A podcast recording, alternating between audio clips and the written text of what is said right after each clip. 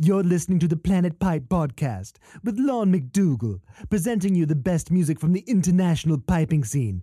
Is this such a thing? Planet Pipe is sponsored by the National Piping Centre. Visit their website www.thepipingcentre.co.uk and check out all the new goings on there, including the Tradition Bearers concert that's coming up next month on the 14th of October, as well as all their usual great services, including tuition, the shop, and their magazine Piping Today.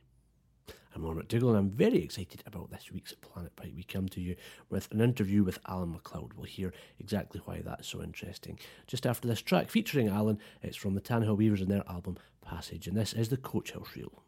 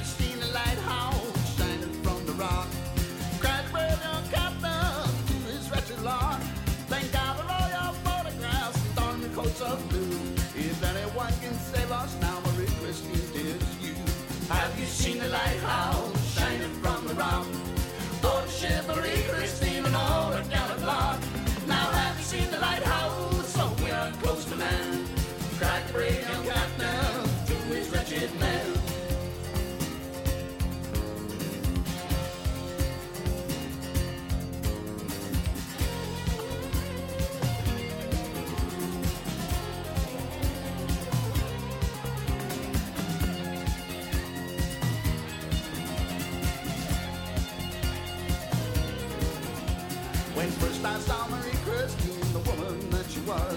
Why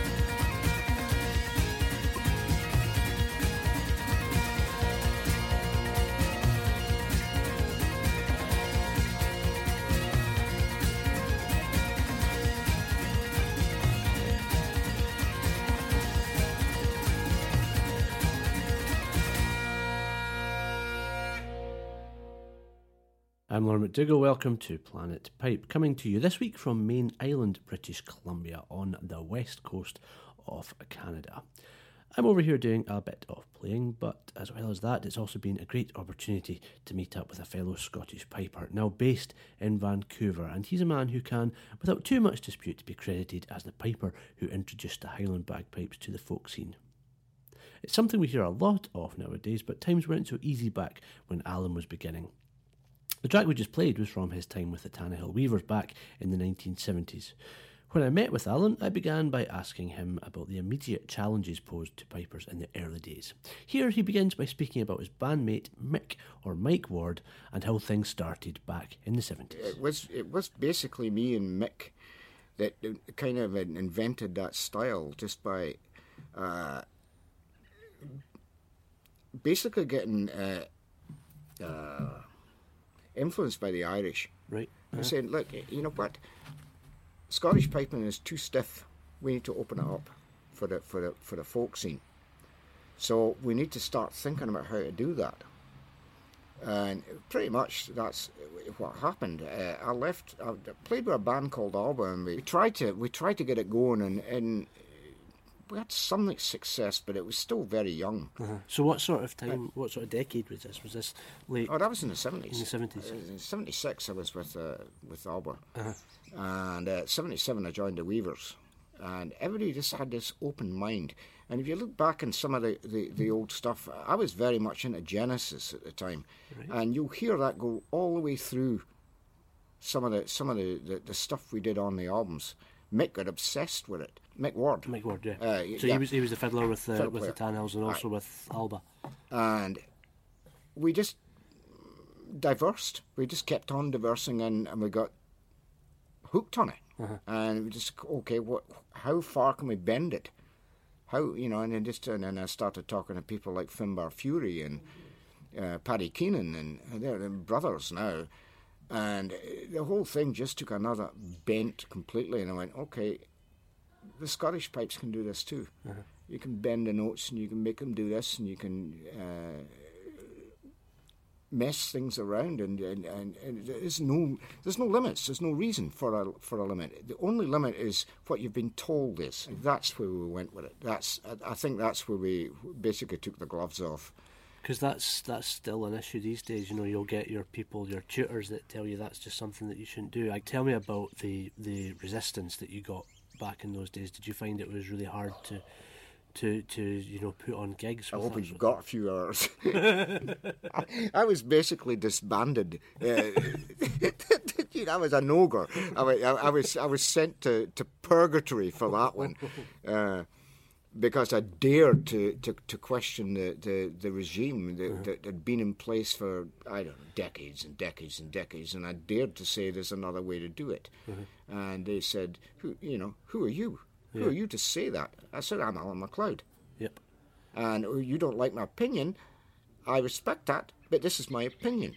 Nobody wanted to talk to me for the longest time, and then uh, I, I- joined the, the, the Weavers, and, and we did some great stuff. We got Scott Award out of it, and people started going, "Ooh, this is different." Uh, and then some other pipers started to get bolder, the younger pipers, and you see what's going on now. And where I left off, they're all they've gone somewhere else with it, and there's not a happier man than me about that. To me, it's supposed to expand and supposed to grow. There's no other instrument that, that that's No. got that sort of limitation. You can slide in a fiddle, you can slide in a trumpet, and no one no one Aye. question that. Tell me about the, the way you thought about implementing these things. So you're, you're speaking to Irish pipers, and then you're realizing they they can slide, they can do vibrato. Tell me about the way you thought about um, moving that sort of stuff onto Highland pipes. First of all, I thought about the movements, the slides, the tools we didn't have. Then I started to think harmony.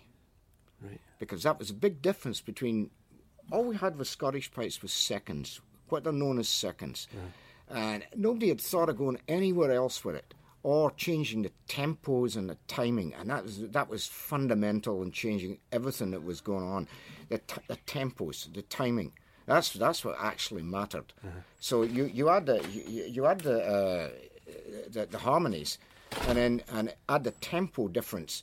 So you're, you're hitting on the backbeat rather than the front beat or whatever, and you, and you go back and forth, and it just all of a sudden you change the entire dynamic of the instrument. Yeah. And everybody's going, "What's going on?" you know, and you're, you're messing with people's heads. Yeah. And all you've done is just mess the tempo around and put some harmonies in. But uh, traditional players have never seen this Again, a before. very strict, staying away from the very strict, just normal tempo, ste- steady tempos. Well, you, you, you take you take for instance uh, just a just a simple reel, and they've, they've got the brakes on before they start. Instead of so so you've got that rolling meter that the, the Irish have, and the Scots are not playing that. They, they've, they've got this very strict military fashion of playing. And the only person before me, actually, that I know of that I got my inspiration from was Donald MacLeod. Donald, the, pure Highland, the, the Highlander style of playing pipes is just different than the Lowlander style. And they play with a much more rolling style. So you, you take, there's a set of tunes that I really like to play uh, that the First Battalion Scots Guards play on a regular basis, and it starts off, but it's that rolling style playing. It's straining the notes, uh-huh. right? Instead of right, Yeah. so, you know what I'm getting at, uh-huh. and that was that that that was a fundamental in, in, in changing the, the way I went about it, and you know I had all these years in the folk business, uh, just gradually developing that stuff, which I had an incredible journey. And then I went on to do punk rock. That changed it again. So yeah, that, I mean, that you you spoke about these influences. That is something that um, I, I guess is, is kind of certainly in the seventies and eighties is fairly unheard of. Is Piper speaking about being influenced by bands like Genesis and then uh, punk, punk rock? Uh, again, tell me how how did that translate onto the pipe? uh, I had to learn how to play guitar right. Okay. to make that happen because basically, when you when you're playing against a, a guitar, uh, it's playing in reverse of what you've been taught to play. So you have to learn to reverse where where you put the emphasis on the note to fit in with a guitar, or otherwise you just sound like a piper just sitting out on the in the boondocks rather than actually fit into the band. And it was it. Took me about six months to figure it out. I thought I've got to learn how to play guitar before I can I can make this happen, and I did. And uh, that was a very interesting situation. Uh, going on with that this big wall of noise, uh, you know, buzzcock sound, and you know, and hitting Loch Lomond, bra da dum ba da dum ba. You- you're putting the brakes on it, but you're forcing it at the same time, right? Which is completely against anything you've ever been taught. And even be, just before I did that, I did the Afrofusion thing with Bill Bourne, uh-huh. where you're taking African rhythms and, and fitting pipes into them, and you're, you're, you're, you're, moving the meter back and forth all over the place. And you get to a point where you can't think about it, you just have to feel it, right? And all of a sudden, there it is. Uh-huh. And you're in the moment. And this shiver goes down your spine. It's absolutely fantastic. you Yeah. So yeah, there is. There's definitely that's where the, the musical energy is. Is when there's that kind of clash, that sort of you know um, kinetic energy that goes on. The you spoke there about Bill Bourne, and, and I'll, I played a track at the start of this program, um, which was the I think it was a slow air and um, hair of the dog. Oh, the hair of the dog. Of the I- Dog, I, yeah. always wanted an Irish tune of my own. That's how that one all got started when a set of electric pipes. Right. Okay. Uh, sitting in his homestead kitchen, Uh-huh. uh, with a case of beer, of course. I That's just, all good stories Oh start. yeah, of course. They never start with salad. I just, I just started playing around the notes, and it just started to come together. All of a sudden, there it was, the hair of the dog. Uh, it just had that Irish flavour to it. It's got that fluent flow, which was completely against anything I'd ever been taught. And I just wanted to say I could do that. Yes. That's why that happened. There's no other reason than that. Uh, I was just having fun. Well, I, I- was speaking to the, the other Tannahill boys about the fact that in that time, any sort of accompaniment with pipes was a new thing. To to actually figure Yes. out how to accompany pipes, never mind the volume, but just the actual choice of chords and rhythms. What do you remember about that time? You know, when you were working with Bill Bourne, how did you um, how did you approach arrangements? Billy Barnsey. Uh, but the sessions were something else. And, you know, I mean, I'd go, I'd, I'd, I'd go in there and uh, it wouldn't really get going before ten o'clock at night, once the bar closed, right? And then I'm the entertainment. so I'm leaving there at two o'clock in the morning. I've got to get up at six again and go and do a paper round and then a milk round, and and he was just he was relentless, utterly relentless. Play it again. Play it again. Uh, I, got, I got to the point I really hated him. But if he hadn't been that way, I wouldn't have. I wouldn't have achieved what I managed to to do. I had utmost respect for the guy, uh, and that goes for both the McLeod brothers, uh, Dennis and uh, and Kenny. Uh, I know Kenny better than I know Dennis, but uh, they're both good players. Uh, and then the old man literally gutted Jimmy and took me away from him Okay. uh, because he thought Ian MacFadyen had a bigger uh, profile. So he said, "I- "I'm going to move the boy on to Ian." And Jimmy never really recovered from that. I really felt sorry about that. There was nothing I could do about it. Yeah, you know, adolescent. But they were all good guys. Uh, but Jimmy, Jimmy was my mentor. Uh, as far as I'm concerned, uh, the, the way I turned out, as far as a player's concerned, is all because of him. The, the rest, uh, they played with it a bit, but it was really Jimmy was a, was the guy. He was a great tutor. Uh, tough, but good. Um, yeah, so let's let's speak again just about the accompaniment of pipes. So we're looking back when you've got people like Tony Cuff, Hudson Swan playing behind pipe tunes. What was it? What was it like working with, with those guys? And Oh, interesting. what was the, the sort of perspective you had?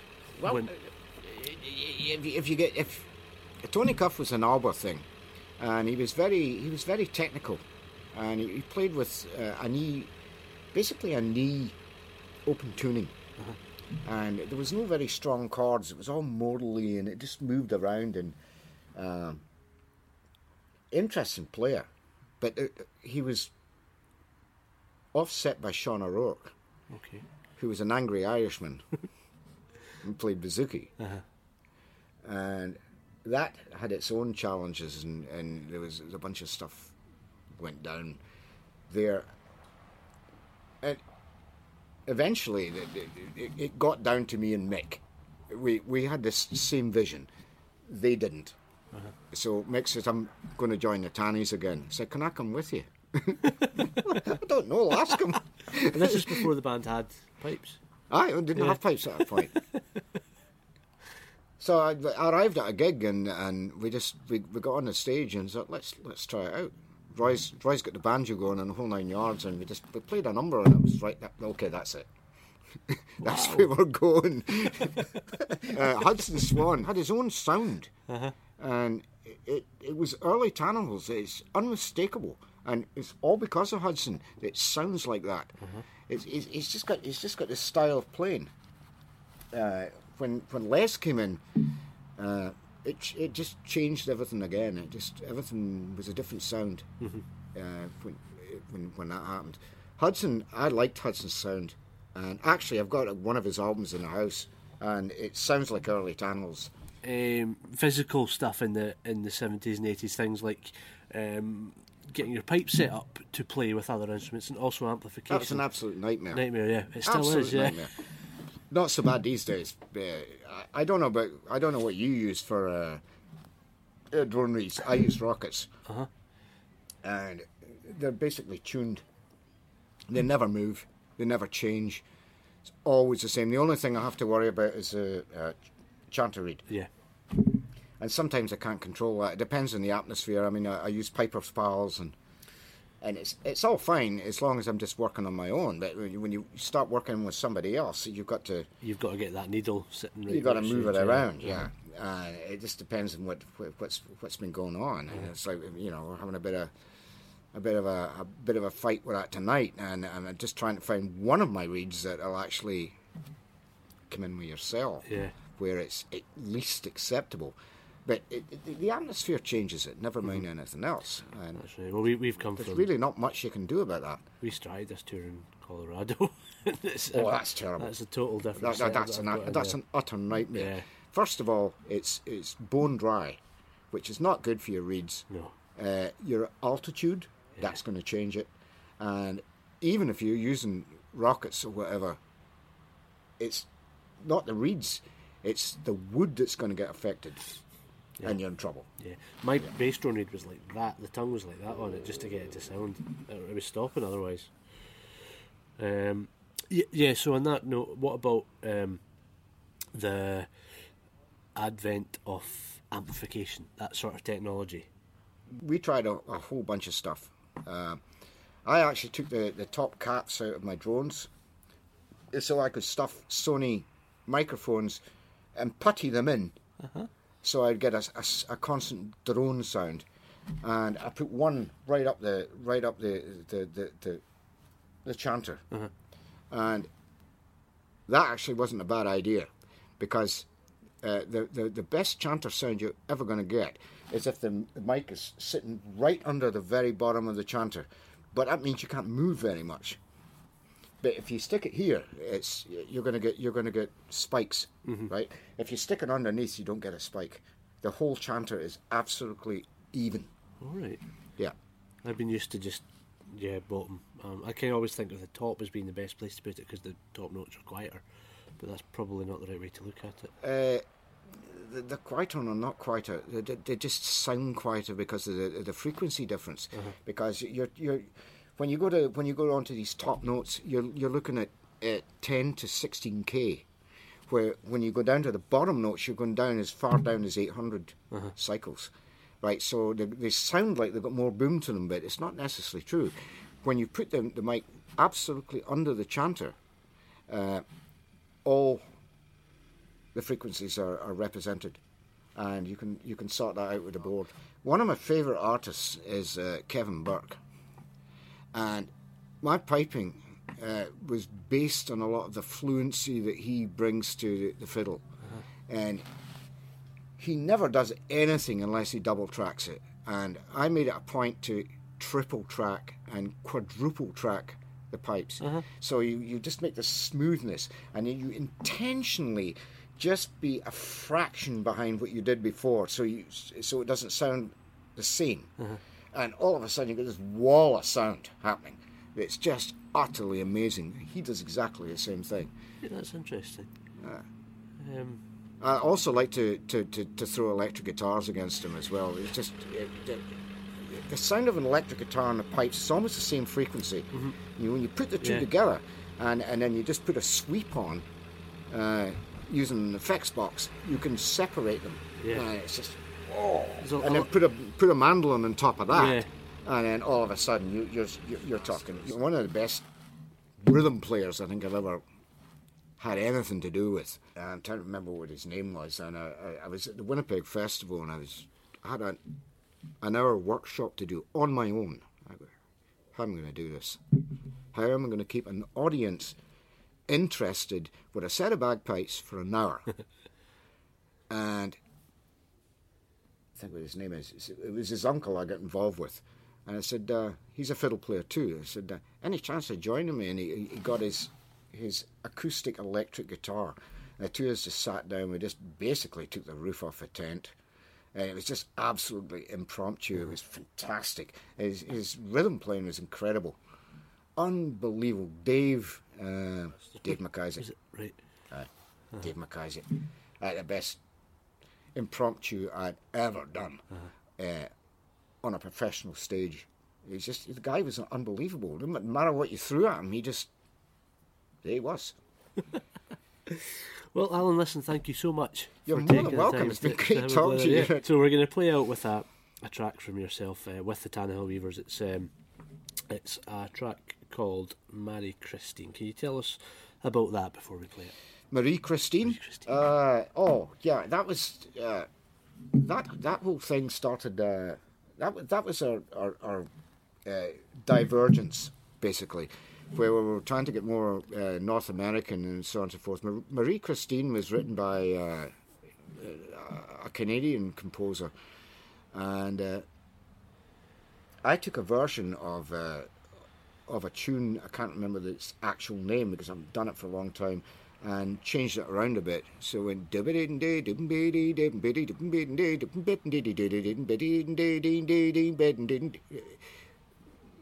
it's a version of something else. Uh, but that's why we got involved with that. Uh, one more thing, just before we, we, we come off. At some point, if you go on YouTube, take a look at uh, Clash of the Tartans by the Real McKenzies, and you'll find the 14th number in that album. Uh, it's just called McLeod, and it's just me. Right.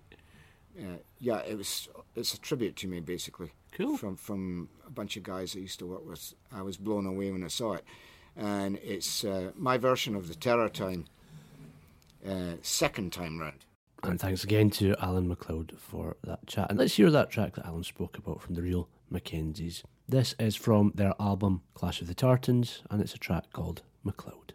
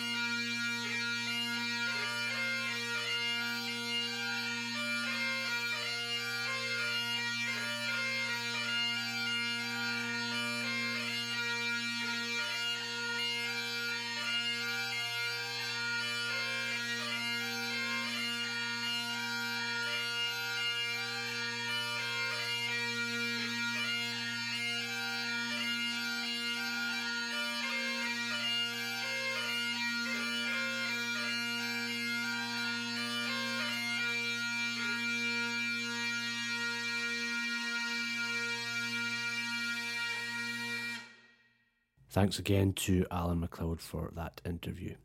Let's play out with something pretty cool. It's a recording of a Gordon Duncan tune played by Adam Sutherland and Hamish Napier. It's from their project Nay Plans, and they've just released a new CD, and that's their second release.